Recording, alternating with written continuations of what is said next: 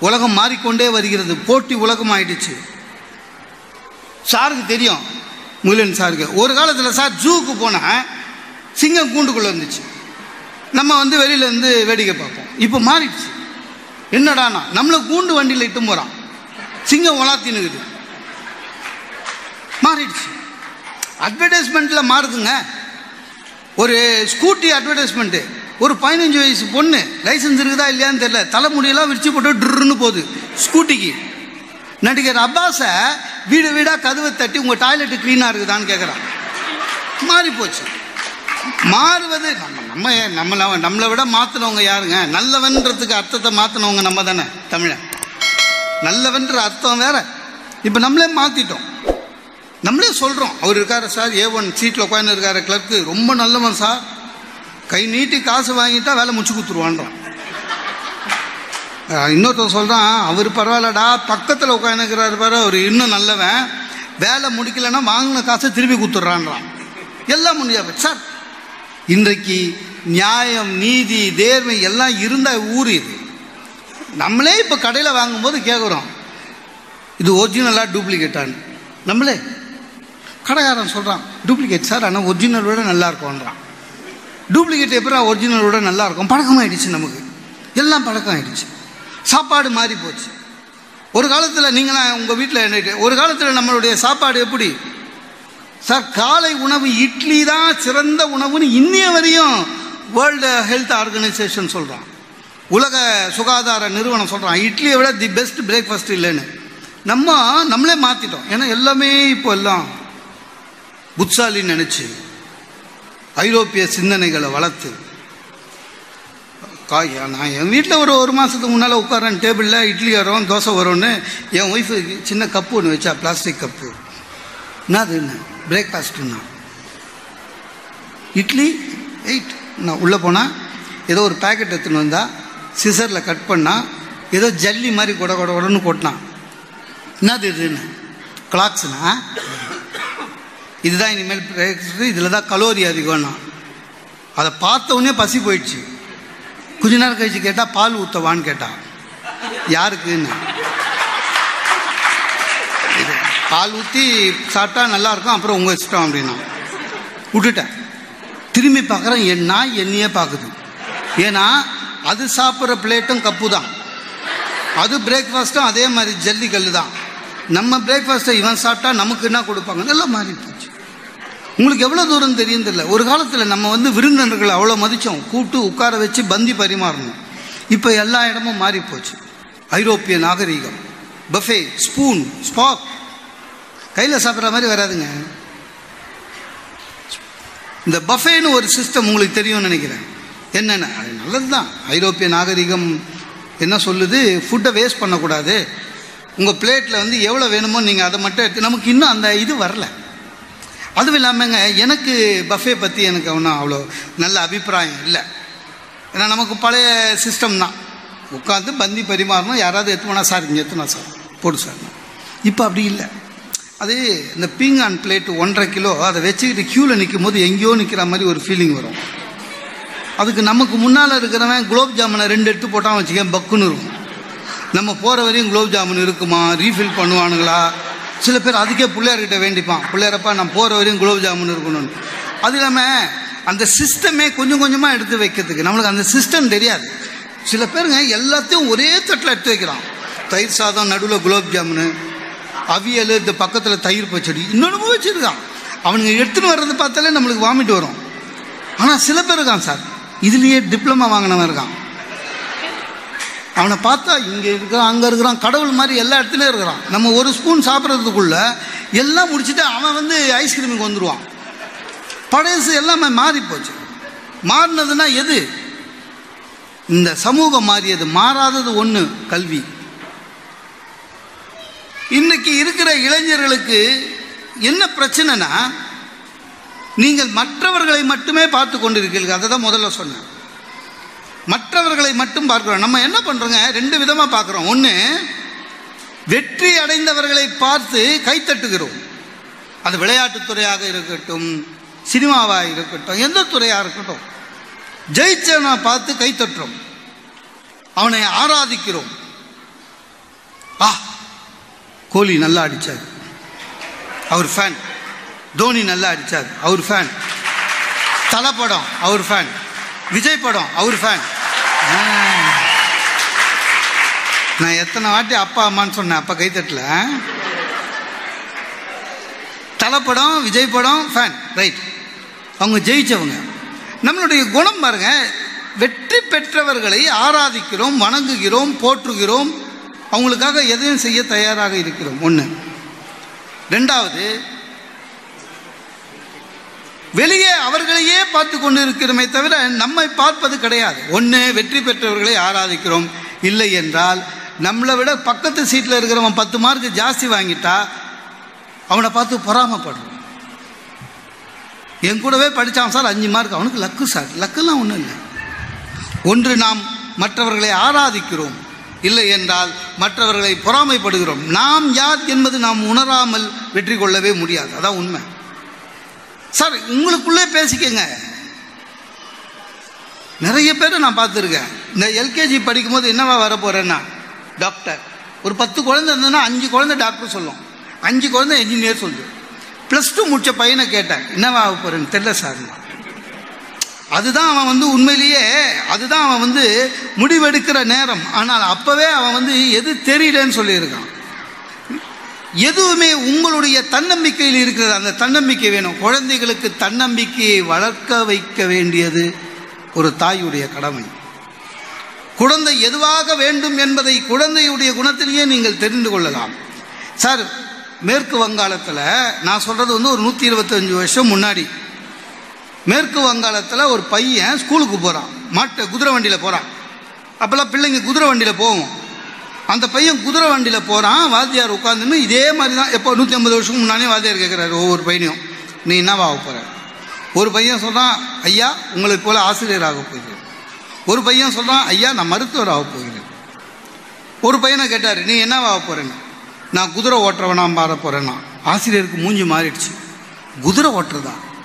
ஆமாம் குதிரை ஓட்டுறவனா மாறு அவன் இந்த குதிரையில் வ வண்டியில் வந்து வந்து குதிரை ஓட்டுறவனை பார்த்து அட்மையர் ஆகிட்டான் குதிரை ஓட்டுறவனா தான் ஆக போகிறேன் எதிர்காலத்தில்னா இப்போ இருக்கிற வாத்தியார் மாதிரி தான் அப்போவும் போய் உங்கள் அப்பா அம்மாவை கூட்டின்னு வந்துட்டாங்க. இவன் பையன் வீட்டுக்கு போகிறான் அம்மா மட்டும்தான். பையன் சொல்கிறான் ஆசிரியர் உன்னை கூப்பிட்டாரு. என்ன? கூப்பிட்டாரு.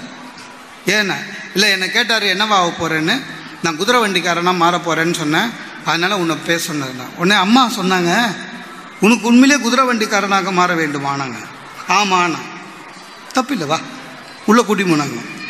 உள்ளே கூட்டி போன அம்மா ஒரு படத்தை காமிச்சாங்க. அது என்ன படம் தெரியுமா? கீதாபதேசம் செய்கிற படம். அர்ஜுனன் பின்னால் அமர்ந்து கொண்டிருக்கிறான் கிருஷ்ணன் தேர் ஓட்டுகிறான். அப்போ அந்த குதிரை வண்டியை ஓட்டுறது கிருஷ்ணன். அம்மா அந்த படத்தை காமிச்சாங்க. நீ குதிரை வண்டி ஓட்டு தப்பு இல்லை. ஆனால் குதிரை வண்டி ஓட்டுபவனாக இருந்தாலும் இதவனைப் போல மாற வேண்டும் உச்சத்திற்கு போக வேண்டும் நீ எந்த வேலை செய்தாலும்னு சொன்னாங்க. நம்ப மாட்டீர்கள் நண்பர்களே. அந்த பையன் யார் தெரியுமா? இந்து மதத்தை உலகமெல்லாம் கொண்டு சென்ற சுவாமி விவேகானந்தர் என்பதை மறந்து விடாதீர்கள். சுவாமி விவேகானந்தருடைய அந்த லட்சியத்திற்கு விதை போட்டது அவர்கள் தாயார். அப்படிதான் இருக்கணும். தன்னுடைய குழந்தை மெ- விழிப்புணர்வு வரணுங்க. எப்பவுமே குழந்தைகளை கம்ஃபர்ட் ஜோன்லேயே வச்சுக்கணும்னு நினைக்கிறது கஷ்டம். கம்ஃபர்ட் ஜோன்லேயே இருக்கிறதுனா வாழ்க்கையில் வெற்றி அடைய முடியாது. பிள்ளைகள் படிக்க வேண்டும். போட்டிகளில் கலந்து கொள்ள வேண்டும். போட்டிகளில் வெற்றி பெற வேண்டும். நம்ம ஏன் குழந்தைய பள்ளிக்கூடத்தில் நம்மளே கற்றுக் கொடுக்கலாமே? ஏன் பள்ளிக்கூடத்துக்கு அனுப்புகிறோம் பள்ளிக்கூடம் தான் ஒழுக்கத்தை கற்றுக் கொடுக்கும். பள்ளிக்கூடம் தான் கட்டுப்பாட்டை கற்றுக் கொடுக்கும். பள்ளிக்கூடம் தான் ஒரு ஒழுக்க சமூக ஒழுக்கத்தை ஒரு டீம் ஒர்க்கை கற்றுக்கொள்ளும். ஒரு கியூவில் நிற்கிறது ஒரு சாரி சொல்கிறது ஒரு தேங்க்ஸ் சொல்கிறது இதெல்லாம் வர்றது பள்ளிக்கூடத்தில் தான். அந்த ஒழுக்கத்தை கற்றுக் கொடுக்கிற பள்ளிக்கூடத்தில் உங்களுடைய பிள்ளைகளை எப்படி வளர்க்கிறார்? சார் ரெண்டு விஷயம். ஒன்று ஆசிரியர்கள் பள்ளிக்கூடத்திலே ஆசிரியர்கள் மட்டுமல்ல பெற்றோர்களும். பெற்றோர்கள் வீட்டில் வெறும் பெற்றோர்கள் மட்டுமல்ல ஆசிரியர்களும். இப்படிதான் இருந்தால்தான் இந்த நாட்டில் சமூகம் ஒழுங்காகும். அதுதான் உண்மை. இந்த குழந்தைகளுக்கு வந்து நீ உங்களுக்கு ரெண்டு டிஃப்ரெண்ட் இருக்குங்க பார்ப்பது என்பதுனா பார்க்கறது. பார்க்கறது வேற கவனிக்கிறது வேற. சரியா? பார்ப்பது எல்லாம் கவனிப்பதல்ல. ஒரு ஹரிச்சந்திர நாடகம் நடக்குது. நான் சொல்கிறது ஒரு நூற்றி ஐம்பது வருஷம் முன்ன ஹரிச்சந்திரன் நாடகம். ஒரு கிராமத்தில் இரநூறு பிள்ளைங்க போய் பார்க்குறாங்க. அந்த நாடகத்தை பார்த்தவர்கள் எல்லோரும் பார்த்தார்கள். ஒரு பையன் பார்த்தான். அதில் வந்து பாம்பு வந்து கொத்துது. அந்த பையன் கேட்குறான் சந்தேகம். அவன் பார்த்த வரையும் இந்த பாம்புக்கு பல்லு இருக்கா? தச்சிட்டாங்களான்னு. அவன் சந்தேகம் அவ்வளோதான் இன்னொரு பையன் பார்த்தான். இந்த சந்திரமதின்றவங்க நம்ம கிளாஸ் பையன் அம்மா மாதிரியே இருக்கிறாங்கன்னா ஹரிச்சந்திரனுடைய மனைவியாக ஆனால் அந்த கூட்டத்திலே பார்த்த ஒரே ஒரு மனிதன் ஒரே ஒரு சிறுவன் ஒரே ஒரு இளைஞன் தான். இந்த நாடகத்தின் கருத்து என்ன தெரியுமா? வாய்மை பொய் சொல்லாதது ஹரிச்சந்திர நாடகம். இந்த ஒன்றை நம்ம வாழ்க்கையில் ஏன் வச்சுக்க கூடாது? நம்முடைய முதல் கடமையாகன்னு சொல்லி தான் வளர்ந்தான் அந்த பையன் மகாத்மா காந்தியடிகள். ஒரு நாடகம் அவரை மாற்றியது. ஆக கவனிக்கிறது. மீதி பேர்லாம் ட்ராமாவை பார்த்தாங்க. அவர் மட்டும்தான் கவனித்தார் இந்த பள்ளிக்கூடத்தில் இருக்கிற இந்த எயித்து நைன்த்து இந்த செவன்த்தில் இந்த சிக்ஸ்த்துலேருந்தே என்ன சொல்லலாம்? இந்த பிள்ளைகளுக்கு என்ன பிரச்சனைனா ஒரு விழிப்புணர்வு இல்லாமல் இந்த கண்ணாடி முன்னால் போய் நிற்கும் பையன். நல்லா நின்று அது இயற்கையாகவே வரும். வேறு வழி கிடையாது. கண்ணாடி முன்னால் நிற்கிறது நம்ம இன்னும் கொஞ்சம் உயரமாக இருந்திருக்கலாமோ அப்படின்னு நினைக்கிறது. இன்னும் கொஞ்சம் சிவப்பாக இருந்திருக்கலாமோ? அதுவும் இந்த சிவப்புன்றது இந்த மாணவர்களை விட மாணவிகளுக்கு தான். கலரை பற்றி ஒரு கவலை எப்பவுமே உண்டு.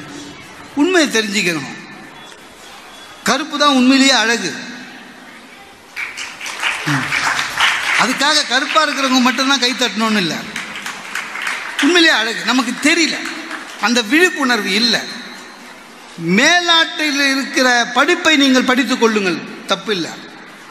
மேல்நாட்டு நாகரிகத்தை கற்- பார்த்து கொள்ளுங்கள் தப்பு இல்லை. பின்பற்றக்கூடாது. நம்மளுடைய நாகரிகம் வேறு. நிறைய பேருக்கு அது தெரியல. அதனால தான் ஏழே நாளில் சிகப்பழகுன்னு க்ரீம் விற்கிறான் எப்படிங்க ஏழே நாளில் சிவப்பு வரும்? அதை எடுத்து போய் சவுத் ஆப்பிரிக்காவில் விற்றுரு ஏன்னா அவனுக்கு தெரியுது நம்மளுடைய காம்ப்ளெக்ஸ் என்னென்னு. சார் அட்வர்டைஸ்மெண்ட்லேயே சொல்கிறான் சார் எட்டு போல் தடவுங்கள் எட்டு போல் தேயுங்கள். ஆ அது என்ன கண்ணமா ஆர்டிஓ ஆஃபீஸா எட்டு போட்டு லைசன்ஸ் வாங்கிட்டு என்னமோ? சென்னையிலலாம் வந்து பாருங்க கோயில் இருக்குதோ இல்லையோ ஒவ்வொருத்தருலையும் பியூட்டி பார்லர் இருக்குதுங்க. மெனு கார்டே கொடுக்குறாங்க. என்னென்னமோ இருக்குது பெடிக்யூர் பெடிக்யூர் ஐ பிளக்கிங் என்னென்னமோ இருக்குது. எல்லாம் இரநூறுபா. எப்படி தெரியும்னு கேட்காதீங்க. வாசலில் உட்காந்துக்கிறேன். உள்ளே போயிட்டு வெளியில் வந்தால் எது நம்ம ஒய்ஃப்னே தெரியல. எல்லாம் சோப்பு பெயிண்ட் அடிச்சுட்டு வருது. அவங்களே அடையாளம் பார்த்துட்டு வந்தால் தான் உண்டு. வந்துடுவாங்க ஏன்னா நம்ம தானே துட்டு தர போகிறோம் சார் வெளிநாடு வேறங்க. வெளிநாட்டில் வந்து பனி. சரிங்களா? மைனஸ் டிகிரியில் இருக்காங்க. ஐஸ் அங்கே நீங்கள் அஞ்சு நிமிஷம் நின்னீங்கன்னா உதடெல்லாம் பிச்சுக்கும். உதடு பிஞ்சிரும். ரத்தம் கொட்டும். காதுலேருந்து ரத்தம் கொட்டும். அதுக்காக அவங்க வந்து அந்த குளிர் பிரதேசத்துக்காக என்ன பண்ணுறாங்க உதடு வெடிச்சிட போகுதுன்றதுக்காக வேஸ்லின் தடவுறாங்க. லிப்ஸ்டிக் தடவுறாங்க. நம்மளுக்கு அந்த மாதிரி எதுவுமே இல்லை. அடிக்கிற வெயில் அதுவும் வேலூரில்.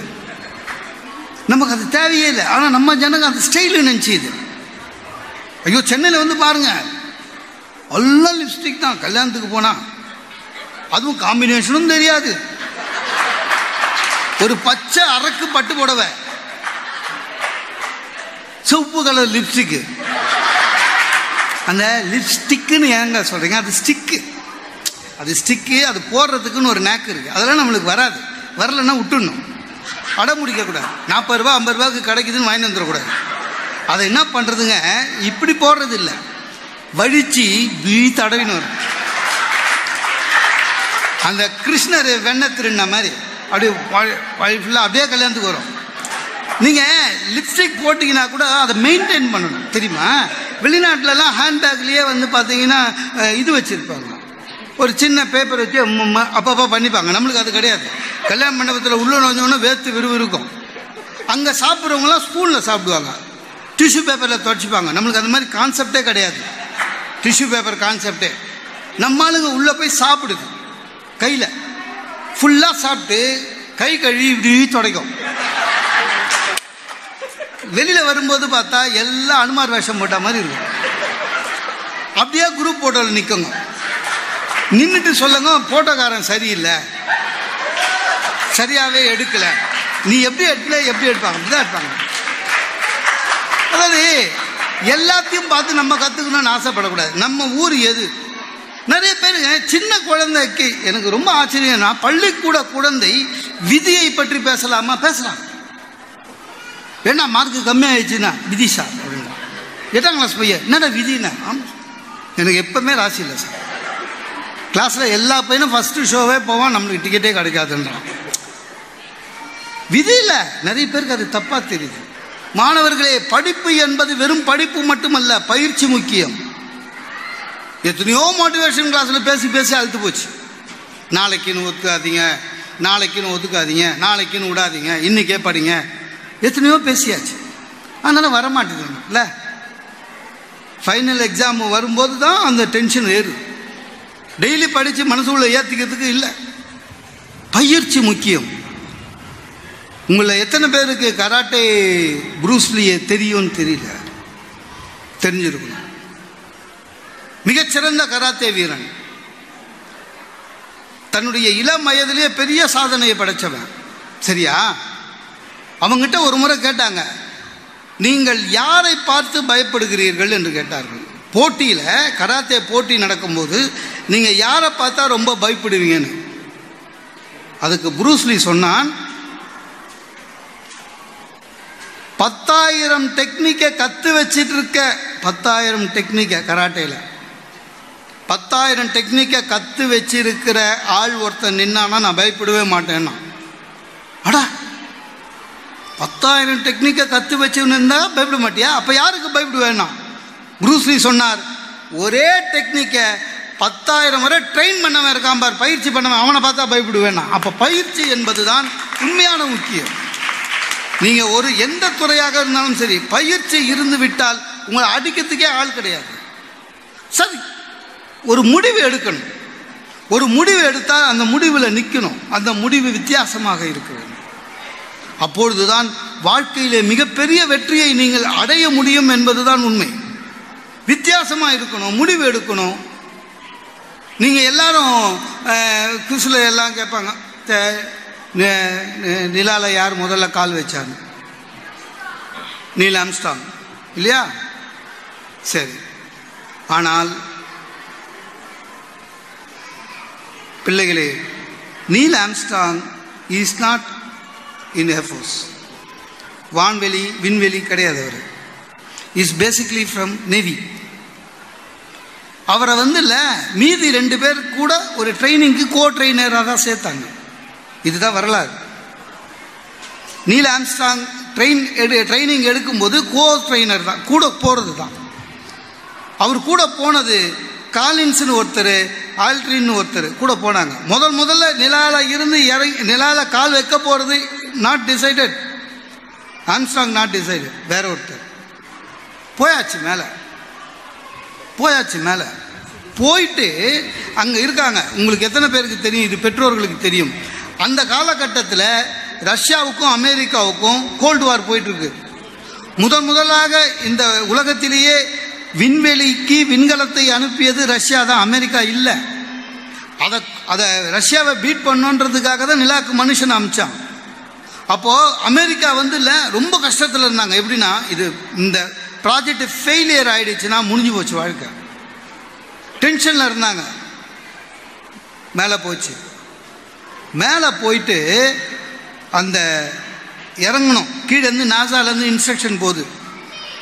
முதலில் இறங்க வேண்டிய காலின்ஸை கீழே இருந்து சொல்லுகிறார்கள் ஆர் யூ ரெடி ரெடி வெளில வான்னு சொல்கிறாங்க அந்த ஒரு செகண்ட் ஒரு செகண்டுக்குள்ள ஒரு செகண்டோடைய கம்மி. அந்த நேரத்தில் அவனுக்கு திடீர்னு பயம் வந்துச்சுங்க யாருக்கு? காலின்ஸ்க்கு. ஏன்?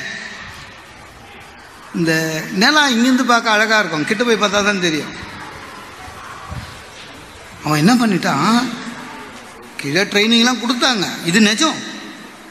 காலை வச்சா இழுத்துக்குச்சுன்னா என்ன பண்ணுறதுன்னு இல்லை வெடிச்சிச்சுன்னா என்ன பண்ணுறதுன்னு ஒரே செகண்ட் யோசிச்சான். இங்கே நாசாவும் உலகமும் அதை உற்று நோக்கி கொண்டிருக்கிறது. அடுத்த கேள்வி கீழே இருந்து போகிறது. ஆம்ஸ்டாங் ஆர் யூ ரெடின்னு எஸ்ஆர்னு இறங்கிட்டான். உடனே முடிவு எடுத்து இறங்கினான். இந்த உலகத்திலேயே ஒரு மனிதன் முதன் முதலிலே நிலாவிலே காலெடுத்த வரலாற்றிலே தன்னுடைய பெயரை பதித்து கொண்டான். இறங்கினவுன்னு அவனை கேட்டாங்க சார் அவர் ஒரு நிமிஷம் தயங்கினாரே ஒரு செகண்டு நீங்கள் தயங்கலையே எப்படின்னு? அதுக்கு ஆம்ஸ்டாங் சொன்னான் ஒன்று நிச்சயம் நான் இறங்கி உயிரோடு இருந்தால் வரலாறு என்னுடைய பெயரை முதன் முதலிலே நிலாவில் கால் வைத்தான் என்று குறித்து கொள்ளும். ஒருவேளை நான் இறந்து போயிருந்தாலும் வரலாறு நிலாவில் முதல் முதலாக இறந்தவன் என்றாவது இருக்கும். எப்படியும் என் பெயர் வரலாற்றில் இருக்கும்னா அதுதான். ஆக முடிவை எடுக்க வேண்டிய தருணத்தில் முடிவு எடுக்க வேண்டும். ஆனால் அந்த முடிவு சமம் இப்படி வச்சுப்போம் சிங்கம் நரி கூட கரடி மூணு பேரும் ஃப்ரெண்ட்ஸு வாக்கிங் போகிறாங்க இந்த கரடி சொல்லுது சிங்கத்துக்கிட்ட எனக்கு பசி எடுக்குது அப்படின்ச்சு நரி சொல்லுது ஆமாம் பசி எடுக்குது. உடனே சிங்கம் இருங்க இருங்க அப்படின்னு பார்க்குது. ஒரு புலி போச்சு நேராக போச்சு சிங்கம். புலியை ஒரு அடி அடிச்சுது. எடுத்துன்னு வந்தது. புலி செத்து போச்சு. சிங்கம் என்ன பச்சு எடுத்துகிட்டு வந்து கரடிகிட்ட கொடுத்து மூணு பேருக்கு பங்கு போடுச்சு கரடி பாவம். சூழ்நிலை தெரியல. மூணு பேருக்கு பங்குன்னு சரி சமமாக மூணு பங்கு ரெடி பண்ணிச்சு. சிங்கம் அப்படியே பார்த்தது பங்கை. எது எனக்கு இருந்துச்சு மூணுத்தில் எது வேணாலும் எடுத்துக்கோங்க. மூணு கரெக்டாக பங்கு போட்டிருக்கேன்ச்சு சிங்கம் டென்ஷன் ஆயிடுச்சு. ஏன்னா இல்லை பசிக்குதுன்னு சொன்னது நீங்கள் குட்டி குட்டியாக இருக்கீங்க. நான் கஷ்டப்பட்டு போய் அந்த வேட்டையாடி அந்த புளியை எடுத்துன்னு வந்திருக்கேன். ஒரு பேச்சுக்கு பங்கு போடுன்னு சொன்னேன். அதுக்காக நதிக்கும் கரெக்டு எனக்கும் அது வேணும். கோவம் வந்து ஒன்று போட்டுது. கரடி செத்து போச்சு. சிங்கம் நரிக்கிட்ட சொல்லிச்சு. சரி கரடியும் செத்து போச்சு. ஒன்று செய். கரடி புலி. இந்த ரெண்டுத்தையும் சரியாக உனக்கு எனக்கும் சரி சமமாக பங்கு போடுச்சு நரி என்ன பண்ணுச்சு? எல்லா கறியும் எடுத்து ஒரு ஓரம் வச்சது. சின்னூண்டு வச்சுட்டு ராஜா அப்படின்ச்சு என்னச்சு அது எல்லாம் உங்களுக்கு.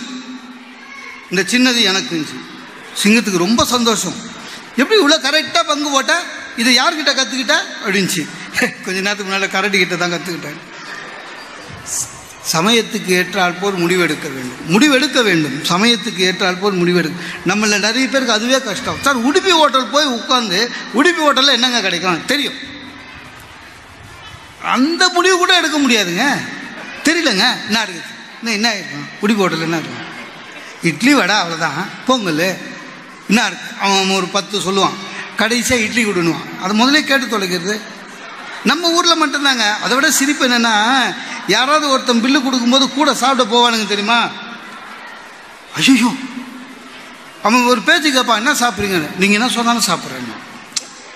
ஒரு ஒரு முடிவெடுக்க முடியாமல் ஒரு தனித்துவமே இல்லாமல் எதுவுமே இல்லாமல் நான் இது சொன்னேனே ஆம்ஸ்டாங் இறங்கினா வரலாறு படைச்சதுன்னு சொன்னாங்க. ஆம்ஸ்டாங்குக்கு அம்மா இருந்தாங்க அப்போ.